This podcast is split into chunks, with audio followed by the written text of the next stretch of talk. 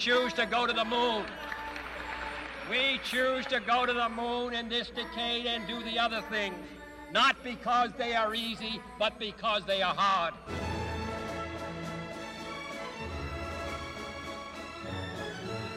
Well, normally, as that music fades into the distance, I'd be looking across the studio and smiling at Howard Parkin and welcoming him to this month's edition of the Manx Sky at Night. Well, for all the reasons we understand, Howard can't be in the studio, but he is at the end of the phone at home in Onchan. And Fastyr mie, good evening and welcome, Howard. Uh, Fastyr mie, Judith, and it's nice to be talking to you again. Well, however we manage it, whether it's cocoa tins or string or whatever, we never let an edition. Absolutely right. now, we were hoping for absolutely perfect conditions so you could go in the garden and do a bit of live stargazing, but it's not quite like that, is it, Howard? I'm afraid not. I just looked literally five minutes ago and there's not a star in sight. Um, last night we might have got away with it because we had a, a very bright moon as well, but. Um, I'm afraid there's nothing visible at all tonight, so I'm afraid it's all going to be from memory. well, you're very good at working from memory. and uh, really, as, as much as tonight, it's telling us what we can look forward to during the month of February. So, uh, whatever, whatever hints you can give, we, we just then can grab the conditions when they come along, can't we? That's what we do, You're absolutely right. So, what are the, the highlights for February, Howard? Well, to be honest with you, February is going to be a very quiet month in the in the sky because um, after all the excitement of December when we had the planetary conjunction and then we had Jupiter and Saturn both visible in the evening sky dropping down towards the sun uh, and went round the back of the sun actually only literally a few days ago, um, both of those have disappeared. Venus has practically disappeared in the morning sky and will re-emerge in the evening sky in a couple of months' time. Um, poor, poor Mars is left on its own. Poor Mars is there on its own, very, very easy to spot. It's the only bright sky, bright sky, bright star, uh, it's not a star, it's a planet, of course, in the sky towards the southwest, and very unmistakable in what we call the stars of the autumn period. But of course, even at this time of night, the stars of autumn are still visible in the western sky. Um, and you would notice if it was clear, and, and, we've had some wonderful nights, and I'll come back to that in a minute, but the winter sky is so much brighter, of so many bright stars. I think there's about, I think if you add up in the top 50 stars, there are 24 of the top 50 visible in the winter from the Isle of Man. It's a statistic I was looking at the other day. It's amazing. But over in the western part of the sky, towards Peel or Ireland, depending where you are on the island, um, there'll just be this solitary bright object, which is Mars, which is actually fading fast. It's actually um, we uh, we went past Mars literally on our orbit in October last year, and of course, as a result of that, we've now overtaken Mars and leaving Mars well behind us. If you like, it's it's in the slow lane of the M6 as we head on up to Heysham or wherever we're going, and it's rapidly receding behind us. But it's still bright enough to be very easily spotted. But of course, one thing I do want to talk about is the fact that Mars is going to be so much in the news this month, and I know I'm going to talk about that in the second part of the program. But next week, as early as next week, we're going to have the first of three spacecraft arriving at Mars. So if you get chance in the next few days, go outside, have a look at Mars, and just think of all the engineering and all the planning and all the um, the work that's gone into getting these missions to Mars. And this time next week, there'll be a lot of anticipation. And on the 9th, I think, is the first date, followed by the Chinese the day after, followed by the Americans um, a few days after that. So Mars is the, is the only object of any particular note in the night sky. But what I'd like to do, Judith, if I may, is ask people, instead of looking at the sky tonight, go and look at the sky about six o'clock tomorrow morning, or when it's clear. Obviously, it's got to be clear because I went out the other morning into the uh, into the garden to put some rubbish in the bin. I'll be honest with you, that's all I was doing. It was still dark, and I looked up, and you know, this is the time of year. Uh, well, there's the summer sky, which is what we see in the morning in the Isle of Man now. I hardly recognized everything because it's so different. It's so very different. There's a, a, whole different perspective on the sky in the morning than there is in the evenings. It's the seasonal nature of the Earth turning on its axis as it goes around the sun and all the rest. It's easy to explain. But when I saw it, it took my breath away because there's a particular group of stars in the constellation of Coma Berenices, which is a very nondescript, faint little constellation that most people have never even heard of but it's got some wonderful mythology about it. And we'll probably do that in a few months' time when we get nearer the summer sky and then people can see these things in the sky. So um, that's the um, something I would suggest people do. Have a look at the sky in the um, in the early morning. Right. Yeah. Well, it's it's interesting, isn't it? How the, the um, as you say, how how very very different it can look.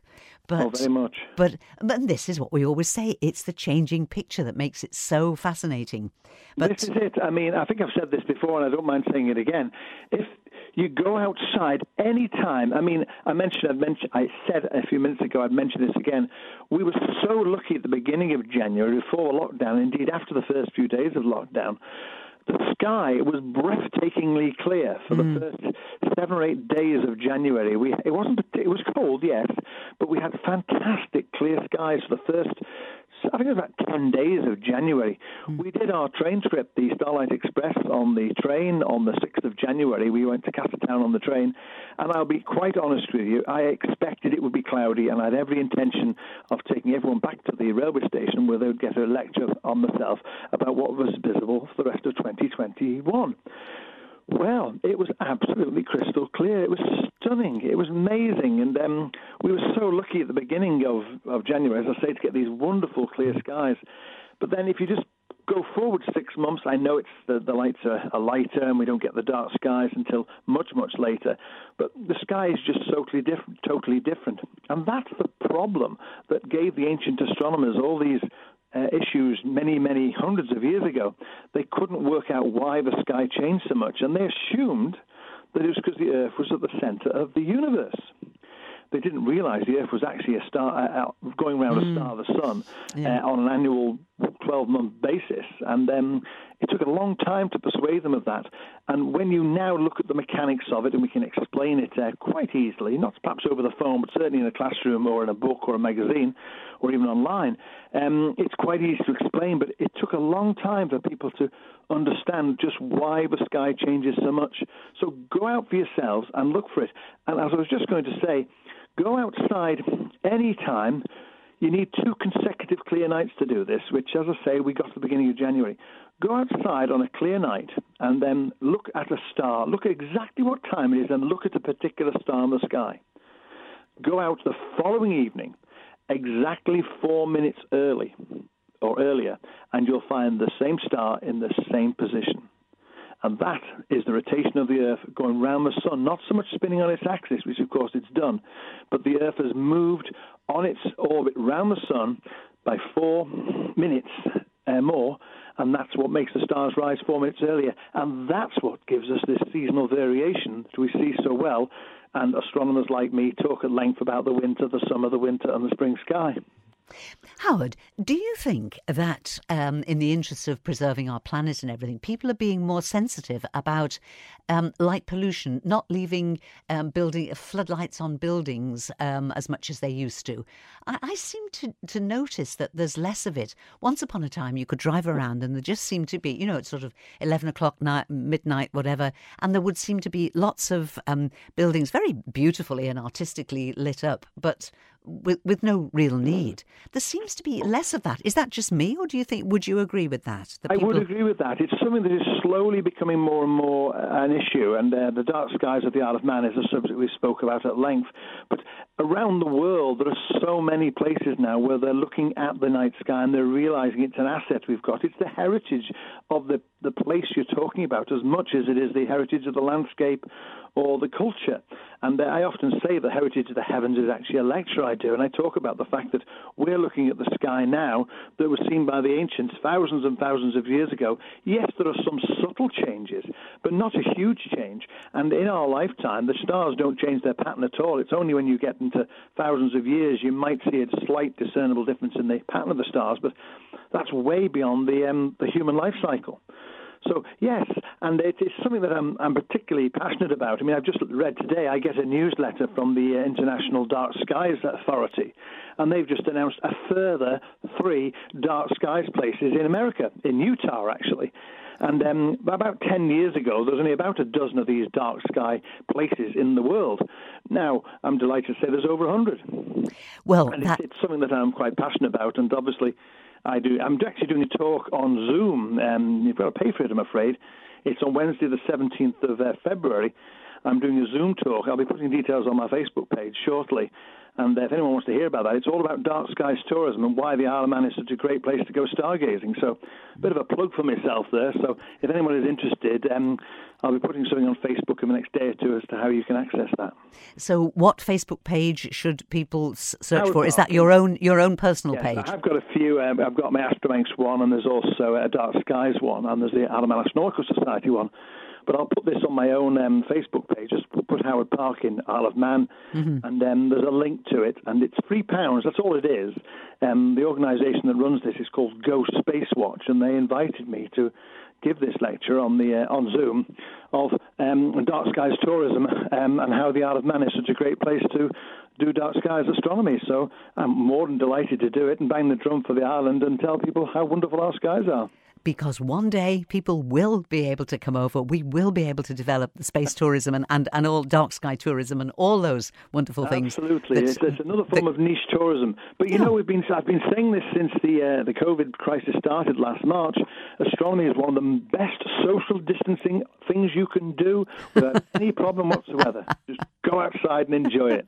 Do you know that's what we love about your enthusiasm, Howard? You can you can make a positive out of everything. You know. I well, you've got to, haven't you? There's no so, good being a glass half empty person. Oh, you've never, you would never be a glass half oh, empty. Absolutely never, not. never, never, never. Now, the way we've done this is we, we thought we'd take a, a punt, didn't we? And we thought well, there might be some live stargazing to be done.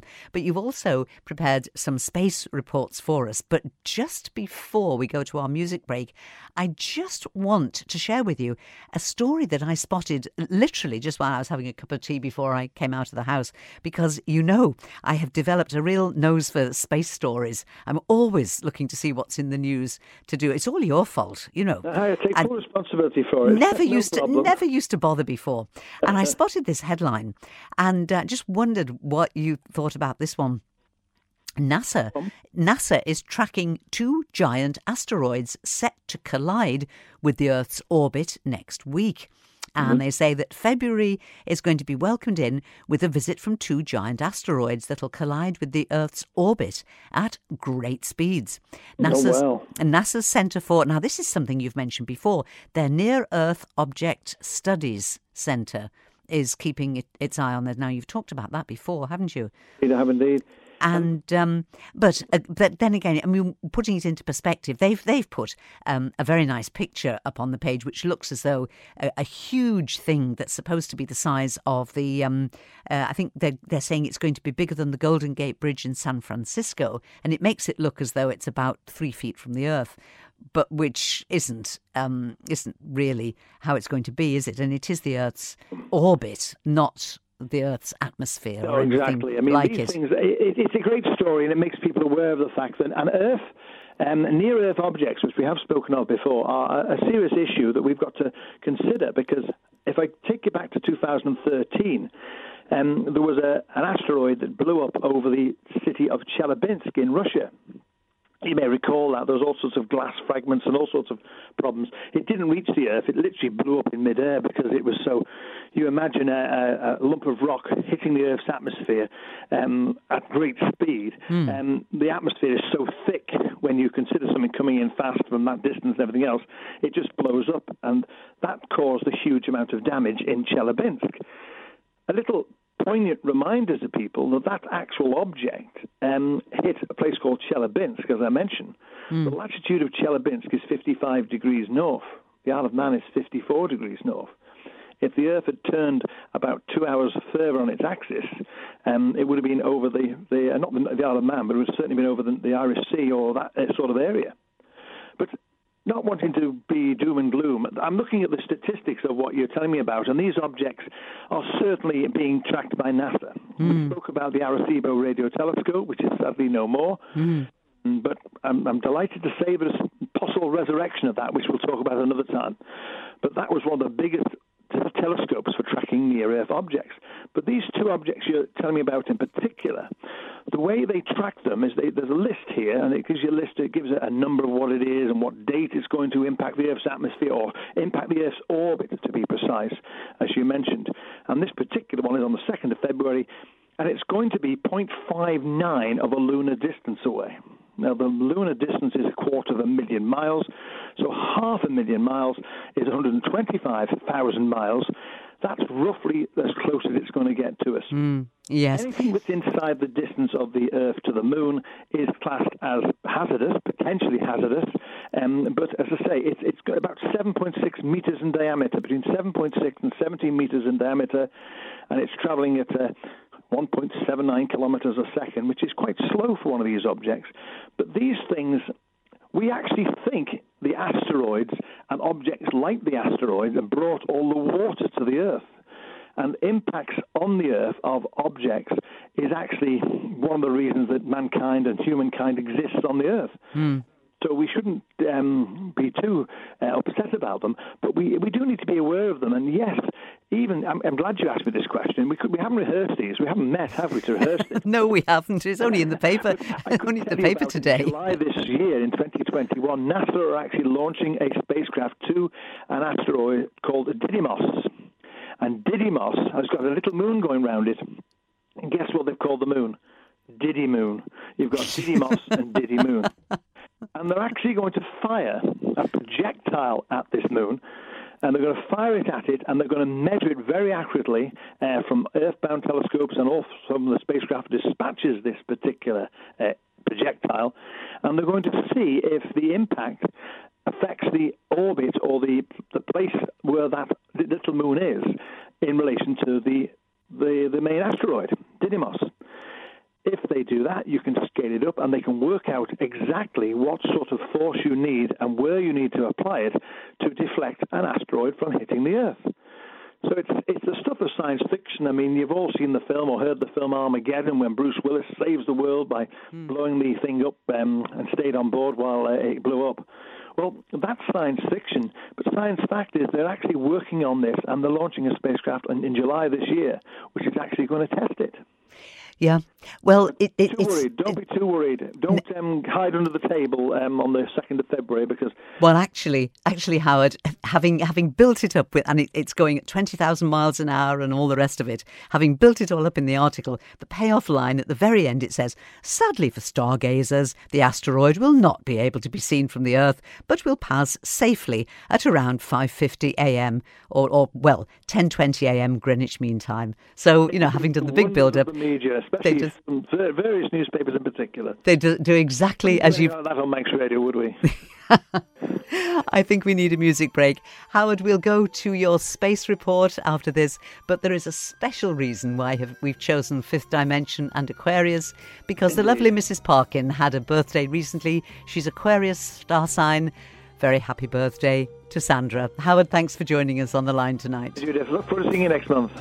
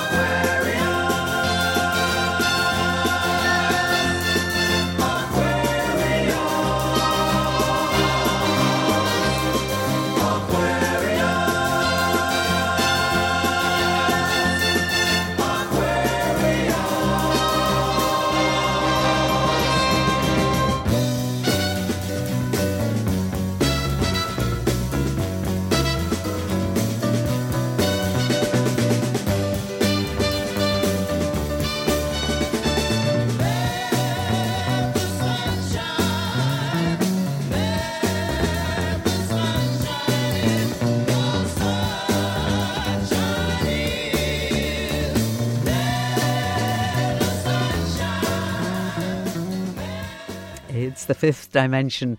And uh, Aquarius, the age of Aquarius, chosen specially for Howard's wife, Sandra, who celebrated her birthday last week. Many, many happy returns to you, Sandra. Now, we've talked to Howard live on the phone, but uh, in advance of this, because Howard knew that he wouldn't be able to come into the studio, he prepared some uh, re- re- space reports for us. And uh, so let's listen to the first part of Howard's look at recent developments in outer space and near space as well. Well, at the moment, there is just so much going on in the world of space, it's very difficult for us to keep up. I'm amazed just exactly how much is going on. One thing that is very important is that next month, um, literally at the beginning of the month, we've got the United Arab Emirates Hope spacecraft will go into orbit around Mars on the 9th of February. This will be followed the day later by the Chinese Tianwen 1 mission, which will go into orbit the day after, and that will land a rover a few weeks or months later, depending on the surface uh, conditions. And finally, on the 18th of February, uh, NASA's Perseverance rover will go straight in t- to a landing. Uh, it's also carrying on board its own helicopter, so that will be very exciting. So, lots going on on the planet Mars at the moment. We've also got a great deal of things going on with uh, the manned spaceflight programs of various organizations, but particularly the commercial organizations. NASA test fired the rocket of the new SLS rocket on the 16th of January, and that was it was meant to be an eight minute test, but it only lasted for just over a minute. Um, but that was enough, they felt, to get enough readings, enough data from it. Um, interesting enough that the engines on that rocket, the four engines on it, are all ex Space Shuttle engines. So, a bit of recycling going on there by NASA. In the world of private manned spaceflight, uh, things are moving ahead very, very quickly indeed. This is the thing that we can't keep up with. The Blue Horizons space program, run by Jeff Bezos, the founder of the Amazon organization, they had a flawless test flight of the New Shepard rocket in January, and this rocket uh, launched a suborbital flight uh, just to test it. Nobody on board this particular occasion, uh, but this capsule, it's the first time it's been unveiled to the public. It's got four massive windows, and they reckon the interior of this spacecraft is 10 times as big as the original Mercury capsule that Alan Shepard flew in back in 1961. And they reckon for an 11 minute suborbital flight, you can pay for one of those, and they hope to start operations in the next year or so, and it's a mere $200,000. So, absolute bargain if you've got the money. Also, SpaceX were very much in the news. They're currently testing their new SN9 Starship prototype vehicle, and by the time you hear that, you may, they may well have successfully launched it. It was due to be launched on Friday at about six o'clock at night, and we'll wait and see if that has been successful.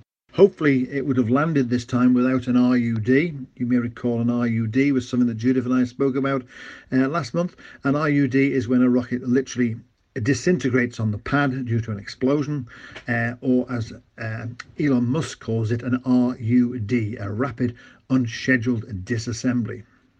SpaceX also in the news for launching 146 rockets in one launch last Sunday. And very exciting, and this is one that I had, I won't say missed, but I was unaware it was moving ahead so quickly. Um, a partner of SpaceX called Axiom announced last Monday, on the 25th of January, they would launch the first manned mission to the International Space Station. And one of their chief executives, a former NASA astronaut, and three others were going to fly to the International Space Station for eight days in January 2022. And the three of them are paying £55 million for the privilege of an eight day journey up to the International Space Station one of their next missions, and it was at one stage thought this might have been the first mission, but on one of their next missions, the actor Tom Cruise and a film producer are going to fly up to the International Space Station to film part of a film in space. Amazing uh, project and very much um, on the drawing board, and indeed they're starting to get some space hardware together as well. I understand that lots of the executives for Axiom are former NASA engineers and they're building these modules at the moment because Axiom have also agreed with NASA to build and add some more orbital modules to the International Space Station. And eventually, when the space station is no longer uh, operating um, because it's defunct or it's no longer uh, economically uh, usable. And um, this space station, these modules will separate away from the International Space Station and become the first ever private flying space station. Not to be outdone, Virgin Orbit launched their first ever satellite using their Launcher One rocket. It was air launched from a converted 747 aircraft on the 17th of January, and there are serious plans afoot to start using this operation and launching satellites from a, a launch facility in Cornwall near Newquay by the end of 2022. And just to keep in on the act, Boeing, who, uh, if you may recall, some of you remember my other conversations, they were competing with SpaceX to be the first ones to fly up to the International Space Station with a manned vehicle. Uh, Boeing and SpaceX were neck and neck for many, many months and years. Um, eventually, SpaceX won this one with their mission last summer. Uh, Boeing have still got one more final manned flight, uh, sorry, one unmanned flight to do with their Starliner spacecraft, which will take place in March. So, lots to talk about, lots going on, and I hope it's been of some interest to people. Uh, in the meantime, I'm delighted to say that um, I'm personally going ahead with lots of different talks that were postponed from January, and these will uh, announce the details of these will be announced shortly at various places and I'm also doing a, another day school at the uh, University College at the college campus here in Homefield Road in Douglas. And um, that one was moved from early January to the 13th of February. If anybody's interested indeed, uh, please get in touch with the college and uh, I'd love to see you there. And for those interested, the Isle of Man Astronomical Society will be holding some more open evenings at the observatory, and uh, hopefully the details of that will be released shortly. We're just literally waiting for the lockdown details to be confirmed, and then we'll hopefully sort it all out then. Well, you heard Howard mentioning there the SN9 launch. In fact, it didn't take place. It fell foul of the Federation, the Federal Aviation Authority administration, and it's hoped that the launch will take place tomorrow. Now, finally, could ET be phoning home at last? In the world of astronomy and the world of uh, space exploration using ro- robotic instruments and telescopes, there was a lot of excitement uh, back in December, towards the end of uh, December, when from Australia, the Parkes Radio Telescope, there was a signal received, a radio signal received from the Proxima Centauri b planet, which is an exoplanet being discovered around the nearest star system to our Earth, and this is just 4.2 light years away. This was unexplained for a few weeks because they couldn't work out exactly what it was, and there was serious talk that this might have been ET phoning home. Uh, but now we think that this was probably some form of interference. But this is a brand new program being organised by the Australians called the Breakthrough Program. And this first signal was called Breakthrough Program uh, Signal 1 and uh, they realised that whilst it was probably some form of interference, um, the whole idea of this new telescope program is to identify signals coming from an extraterrestrial origins, and it proved that the telescope is extremely sensitive, and indeed can pick up very, very sensitive, very, very faint signals. And uh, as I say, although it's probably going to be of terrestrial origin, um, it proves that the system works, and they're very excited about it, and they're going ahead with this program now, and who knows what they may or may not discover. In the meantime, I would also just like to mention that I have prepared a list of details of what's visible in the Manx night sky for the year 2021. I know we're a month into that now, but if anybody's interested in getting a copy of that, I did the same thing last year. You can have a copy of that if you just send me an email, uh, either through Judith at the studio or, of course, to my home email address, which is howardparkin at manx.net. So I hope that's all been of some interest. In the meantime, stay safe, keep well, and I look forward to hearing from you and speaking to you all next month. Bye bye for now. Bye bye, Howard. Thank you very much indeed for this month's edition of the Manx Sky at Night, which will be available in a few hours' time as a podcast at manxradio.com. And hopefully, Howard will be live in person in the studio for the February edition of Manx Sky at Night, which will be on the final Sunday of the month of February.